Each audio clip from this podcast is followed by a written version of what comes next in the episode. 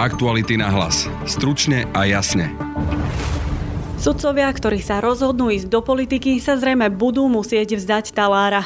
Politolog Radoslav Štefančík za tým vidí strach koaličnej SNS zo Štefana Harabina. Takže je pochopiteľné, že Slovenská národná strana e, sa snaží hodiť pánovi Harabinovi nejaký polienok pod, e, pod nohy, aby ho zabrzdila. Šéf kriminalistov na finančnej správe Ľudovít Máko je prepojený s jednou z najväčších SBS na Slovensku. Roky to pritom odmietal. Ako sa firme darí, odpovie investigatívny reportér Martin Turček. V poslednom roku mala tržby 16 miliónov eur. Počúvate podcast Aktuality na hlas. Moje meno je Laura Kelová. Otázka. Koľko stojí účet zadarmo v 365 banke? Hm? Nič? Nič?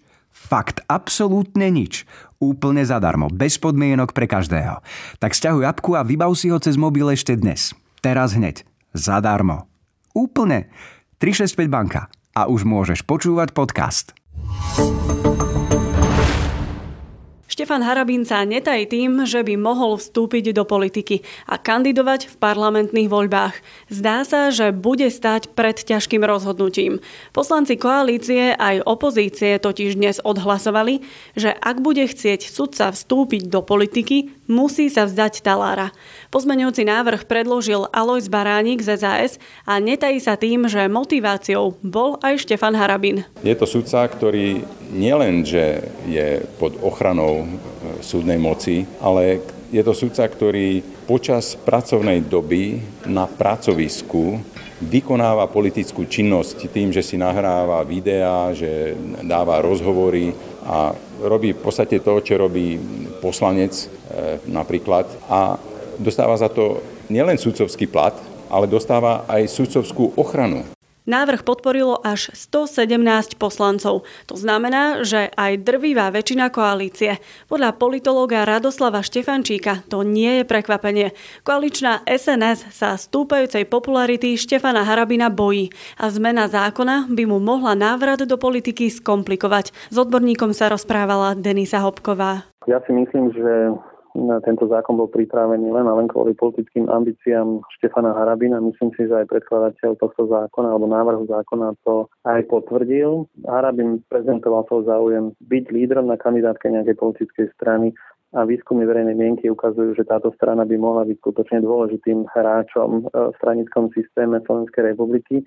Zase na druhej strane tento e, návrh nepredniesol poslanec koalície, ale naopak opozičný poslanec, takže je to také minimálne zvláštne, ale v každom prípade si myslím, že to bolo že to bola skutočne iba reakcia na to, že Štefan Harabín chce kandidovať na kandidátke nejakej politickej strany a zamiešať kartami.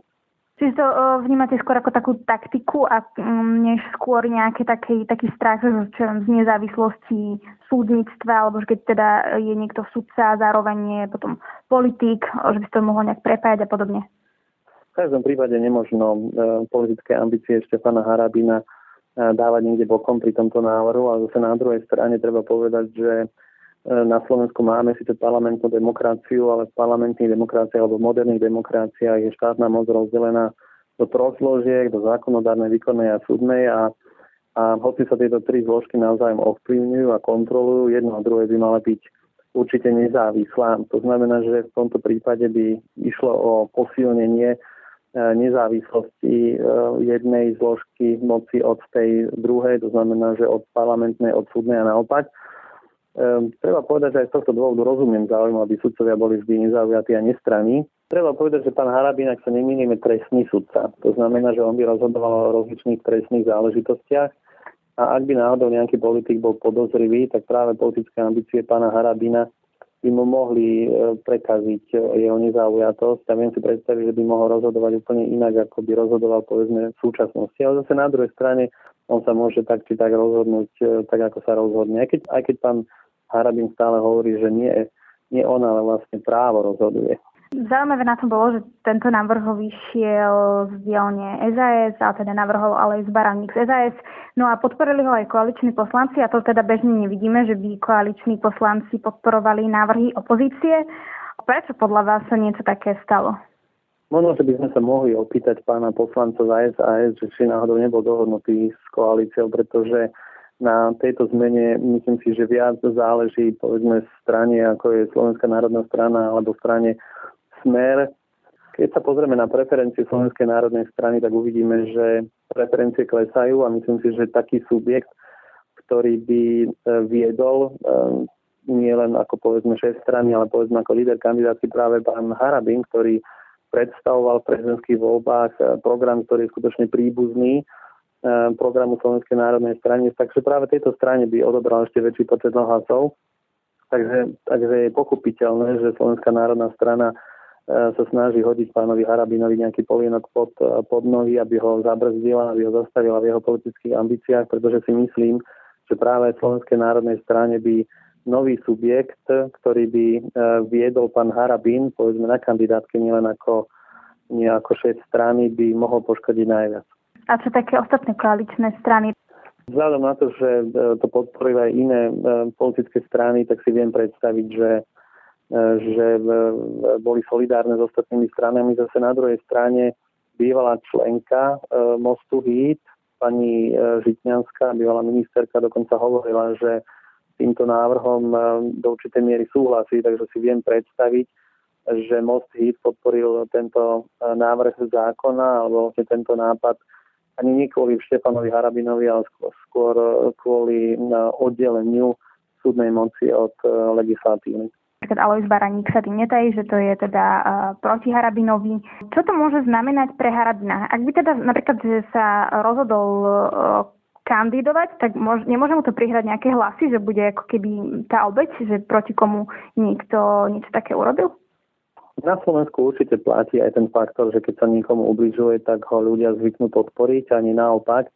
Takže e, tento scenár nemôžno vylúčiť, ale to by sme asi zatiaľ len špekulovali. Pán Harabin sa v takejto situácii však, však určite bude musieť rozhodnúť, že či, že či pôjde do politiky ako, ako bývalý sudca, alebo jednoducho tú politiku nechá tak a ostane verný e, sudcovskému taláru. Jedna z najväčších bezpečnostných služieb na Slovensku je prepojená s funkcionárom finančnej správy Ľudovitom Makovom. Ten pritom už dlhodobo odmieta, že by mal s firmou niečo spoločné. SBSK Lama SK má vlastné sledovacie aj odpočúvacie oddelenie a vlaňajšie tržby presiahli 16 miliónov eur. O téme sa budeme rozprávať s Martinom Turčekom z investigatívneho týmu Aktualit. Martin, vitaj. Ahoj Laura. V článku píšeš niekoľko zistení o tom, že šéf kriminálneho úradu finančnej správy Ľudovit Mako má prepojenie s jednou z najväčších sbs na Slovensku. Doteraz o tom tie dôkazy neboli, alebo sa o tom len šuškalo? Nejaké informácie boli zverejnené aj v médiách, téme sa venoval týždenník Trend, ale viacero vecí predtým známych nebolo a Ľudovit Mako sa v tom čase k tým veciam nepriznal.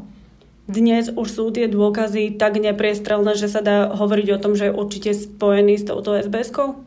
Spojený určite nejakým spôsobom je a minimálne je známy jeho nájom medzi ním a touto SBS-kou, čiže prenajíma im priestor v Jelenci vo svojej rodnej obci. Takže Ľudovít Mako vlastní pozemky, ktoré prenajíma tejto SBS-ke.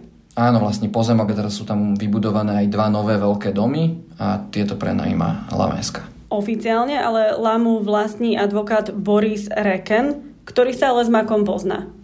Áno, poznajú sa už od čias, kedy spolu robili v predchádzajúcej sbs ktorú Mako viedol ako konateľ, tá sa volala Abbas. V podstate v nej strávil Mako najdôležitejšiu a najdlhšiu časť svojho profesionálneho života je to pozícia, z ktorej sa dostal do pozície šéfa kriminálneho úradu finančnej správy. Oni to popierajú, že sa poznajú, alebo priznávajú, že spolu podnikali? Aj Reken, aj Mako potvrdzujú, že sa poznajú, že sú minimálne známi a že spolu riadili Abbas. Aj o tom samotnom názve Lama SK sa hovorí, že je zložené zo skratiek a zo slabík La ako Lajo, čo je teda prezývka pre ľudovíta a Mako. Je to pravda, alebo potvrdil ti to samotný Mako, že to môže mať takéto pozadie? Uh, nie, aj Ludovít Mako, aj Boris Reken toto popreli. Ludovít Mako nevysvetlil ten názov, lebo praví, že nejde o jeho firmu a majiteľ firmy Boris Reken tvrdí, že tento názov vymyslel jeho otec, ktorý bol vtipálek a nazval proste firmu podľa zvieraťa lama